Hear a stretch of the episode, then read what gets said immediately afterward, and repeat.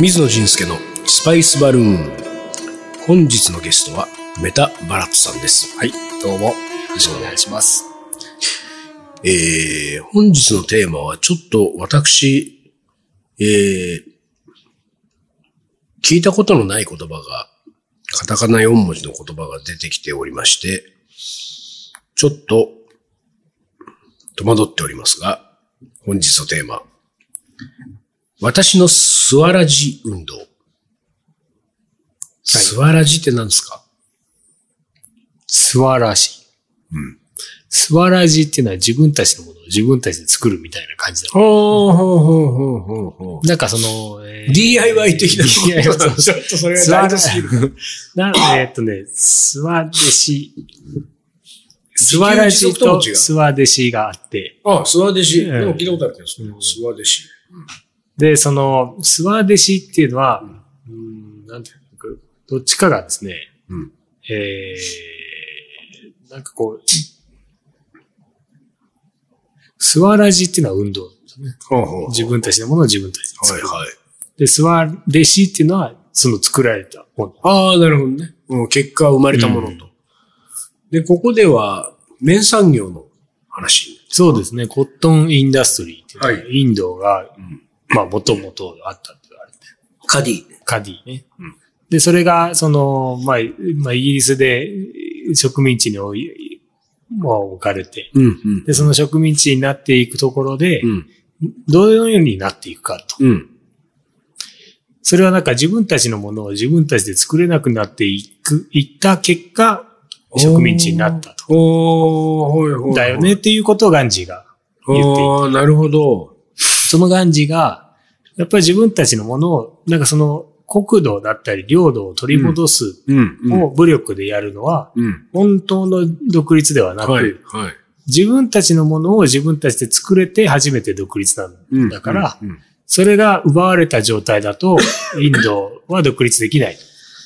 なるほど、そういう深い話があって、ガンジーとコットンインダストリーのがなんかちょっとこう繋がってるんだ。そうですね。そ、そこがそのガンジーがその綿、旗織り機そうです。なんか麺はインドで取れるんですけど、うんはいはいその綿花自体はすべてマンチェスター。マンチェスターに送られててそこでシャツにはい。だったりして、うんそれをインドの人が買う。はいはい。そうするとイギリスは儲かる。はいはいはい。だからそれはもう、なんていうかその、武力による制圧がどうこうっていうことよりも、うんもっと根本的なそうですね。ところが奪われてるんじゃないかと。そうですね。それ、そう、それがないから自分たちは自分たちで守れないんだよねっていうのを言っているんですね。うん、なるほど。ので、まあ、塩の更新っていうのもそうなんですね。うん。で、その塩の更新っていう塩のは、の更新っていうのがあるの？まあ、教科書とか、まあ歴史の教科書とかにもたまに出て、まあ、がインド独立運動の中のガンジーの中にやっぱり塩の更新っていうのが出てくるんですけど、塩の更新は、その、ただ塩を作りに行くだけなんですよ。うん、うん、海に。うん。で、それをみんなでやろうと。はいはい。で、あの、その当時イギリスは、塩は、すまあ、なんていうの、専売公社じゃないですけど、はいはいイギリスがうん、インドに売る。うん、うん。で、塩を作れるのはイギリス人だけ、いうふうに決まっていたので、インドの人たちが勝手に塩を作って売っちゃいけないんです。うん。で、それはそもそもおかしいだろうということで、パフォーマンスとしてうん大勢で塩を作るっていうあのを、あ、はい。えーその時に、まあ、そのことをやることによって世界中にうん。インドっていうのはうん、こんなにも自由がないんですよ。自分たちの塩でさえはい。勝手に作れないんですよっていうのをまあ発信したんです。あんなに料理に塩を入れる人たちなのに。塩ないと成り立たない。そこが奪わそ。の塩さえも。うん。まあそんな話をですね、あの、ね書いた、だと思いますね。そうか。あのーカディの話に戻ると、うん。カディはもともとサンスクリット語で手作りを意味しって書いてある。そう、手で作られたものがカディ。なのでサンダルや石鹸などもカディと呼ばれている。そうですねあー。手で作られたのだから。ああ、なるほどね。へえ。そうか。あのーマハトマ・ガンジーっていう人はね、インド独立の父と呼ばれてますけれども、まあこんなくだらないコメントしちゃいけないかもしれないですけれども、随分やっぱ頭のいい人だったんですね。そうでしょ うね。なんかこう、ちょっとこう、さっき、まあなんかその、少しこう角度を変えて、うん。そうね。えーいうことで、ちょっとこう、武力で押し切れない、うん。なんていうんですかね、なんかこう、塩を作りに行った人たちを、うん。何もしない人たちに対して暴力を振るっているイギリス人がう、ん世界から見てどう映るかっていうのをもね。う分かっていたんでうすよね。ん。で、それを、その、様々な外外国の記者を呼んでうん、取材させてる。で、そうすると、イギリスの人たちも、うん。最初は武力でこう、押し、こう、押し戻そうとするんですけど、うん他の人たちの目があるので、はいはいそれができない。で、インドの人たちは別に武力で何とかしようとし、ただ塩を作っているだけだから、それを止めるイギリス人が。どう映るかも分かって。そうね。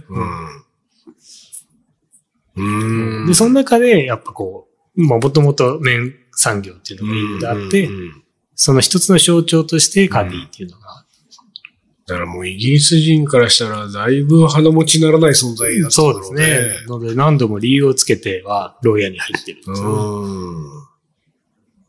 そうか、そういう、だからその、ええまあ、カディの、このコットンインダストリーの糸紡ぎ機をチャルカってうんいうのか。そうですね。で、このチャルカ、チャルカとガンジーみたいなうん。絵柄がね、ねもう象徴的によく出てくるのは、その話から来てるんだね。そうですね。うんまあ、それを一つの、なんかその象徴として、ガンジーは持っていったんですね。で、塩の更新も、だからそういうこう、カディを作ってみたり、糸を紡いでみたり、塩の更新をしてみたりっていうことが、その、武力、暴力に訴えずに、うん。その自分たちの力で独立を目指すんだっていうことのメッセージにうん、そうですねつなが。ってる。うん。非暴力不服従っていうね、あの漢字6文字は、うん。ガンジーとセットでこうね、あそうね。習うんですけれども、うん非暴力不服従のなんかこう、本当の意味っていうかね、真の狙いみたいなことまでは、やっぱり考えないですよね。高校生ぐらいで世界史習っても。まあ、2、3ページで終わりますそうそうそう。ガンジーと非暴力不服従だけ、まあ、漢字で書けるようにしとけばテストはいけるかなみたいなぐらいのことですからね。うん。そういう意味があってのあれだったのか。なるほどね。世界史の先生とかやったらいいんじゃないですか？バラいや、私の世界史はわかんないですからね。いや、だからその、妄想と作り話で。えコロンブスの話だけしなければいい。そうだけど。ガンジの話してるときはちゃんとしてるもん。コロンブスのところで妄想が入ってくるけど。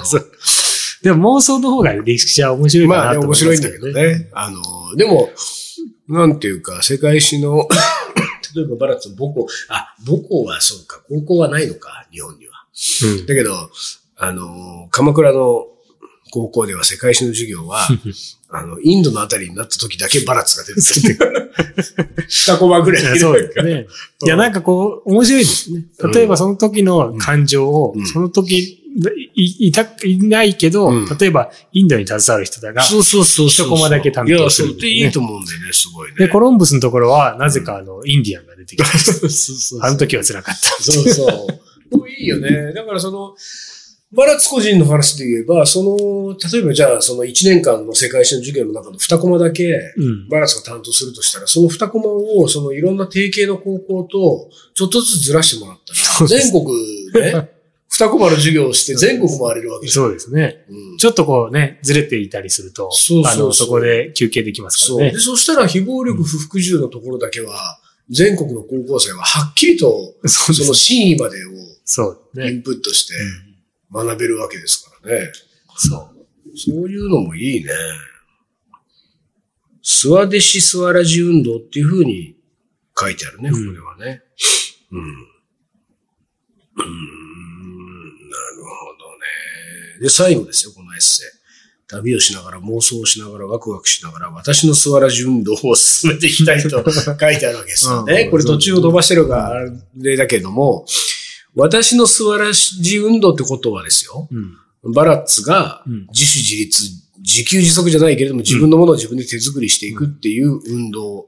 そうですね。なんだけなんかれどもうん。これはスパイスの貿易商を営むバラッツのスワラジ運動は何になるんですか、なんかこう、自分たちは、うんまあ結局外からやってきている、まあ移民みたいなうものんうんうんなんかそのいることによって、うんまあ例えば、まあガンジーが言うには、なんかその仕事を作ったり、うん何かこう、いい意味うん。だったりを作っていかないとうん。いけないと思うんですよね。スパイスを、例えばターメリックをうん。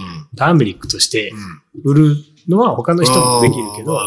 まあそれにこっちでなんかブレンドをしたり、はい。そっちで商品にすることによって、うん。まあ一つ、うんうんうん。えーそこでこう、まあ仕事が生まれなるほどね。る。。で、それでなんか価値も生まれるし、うんうんでそのブレンドを作ってさらに何かに活かしていくってうんうん。いうのはん、んんまあその中の素晴らしいあーなんじゃないかなと思います。うんまあ、その、バラッツがまあ、えっ、と、バラッツ自身はハーフだけれども、うんえー国籍としてはインド人であるということで、インド人のバラッツが日本で、えー生まれ育って、でもこの日本での存在意義としては、うんその、インド料理っていうものを通じて、バラッツのフィルターを通してインド料理っていうものが商品になったり、うん食べ物として生まれ変わる、スパイスから生まれ変わることで、そこに存在価値が生まあれている。るような気がしますけどね。これがバラッツの素晴らしい。そうですね。で、これ、あれですよ。それで言うとですよ。日本で生まれ育った純生粋の日本人の私がですよ。インドからやってきたスパイスを使って、インド料理なんか作ってんのはもうなんか、素晴らしい運動、な、何運動なんだろうね、これね。うんあなた日本人でしょみたいなね。これは何何運動ね。で、だから、これがね、そのインド料理っていう、その水野仁介というフィルターを通してインド料理っていうものが発信されると、ちょっと素晴らしい運動ではなくなってくるんだけれども、あの、僕の場合は基本的に自分のいるステージがカレーなんですよ。うん。それはジャパニーズカレーですね。はい日本のカレー文化っていうところが自分のステージなので、だから実はね、僕も今このバランスのこの話を聞いて、ああ、そういえばと思ったけど、僕は水野仁介のスワラジ運動をしてるんですよね。うん。それは何かっていうと、スパイス番長4人組みんなでインド行くじゃない。うん。でインド行ってインド料理を掘るじゃない。うん。で、帰ってくると、うんみんなその、例えばじゃあビリヤニをとか、うん例えばそのニハリをとうんか、そういうものを料理教室やったり、うん商品作ったりとかしてやっていくわけじゃない。でもね、私はね、やらないんですよ、いつも。ニハリってニハリの料理教室やったことないから。うん。だから、向こうで探求してきたものを、まあそのインド料理っていうものを紹介したりとか、なんかこう普及したりみたいなことは、基本僕は自分の活動としてはやらない。うん。ただ、インドでニハリを学んできたら煮込みっていうポイントで自分が何か得たヒントとか、うん。学んだことを使って、日本におけるカレーを作るときにその煮込みの新しい手法を開発するとか、うん。なんか常に自分からの発信はジャパニーズカレーっていうステージで発信するうん。っていうのを、まあ僕はいつもやってるので、うん。だから、インド料理の料理教室とかもね、やったことないし、うん。インド料理本みたいなのも作ったことないから、だから、基本的にはやっぱりそこは自分が日本人だってことが結構、自分の中で結構大きいんですよ。うん。インド料理は好き。でもこれは、インド人の人々のインドという土地風土での食文化なので、うんあれは好きだし学びたいけれども、私のスワラジ運動としては、うんそれを日本人である自分のフィルターを通して日本のカレーに応用できる形になってからアウトプットしましょう。それが、水野慎介のススワラジ運動なんですよね。だから、バラッツのスワラジ運動と水野のスワラジ運動は、結局アウトプットの形が変わってくるんですよそうですね。そう。日あ本のものとになるの、か。最初の立ち位置が違う。そう、そういうことなんです。だから、スワラジ運動をしてるのかもな、そういう意味じゃ、ある意味では。そうね。私も。最近のスワラジ運動うん。はなんかその埼玉のですね、うん。カリンがあったんですよね。ほカリンってあのフルーツの。はいはいはいで、それがですね、何世代も家にできるんですけど、う。うん。あの、こう落ちて、そのままにして。使い道がないと。うん。で、それをペーストにして、うん。まあカレーペーストを作った。はいはいはい。で、それは一個は南インド風のカレーペースト。うんうんで、これはココナッツに合うよ。うん。はいはい。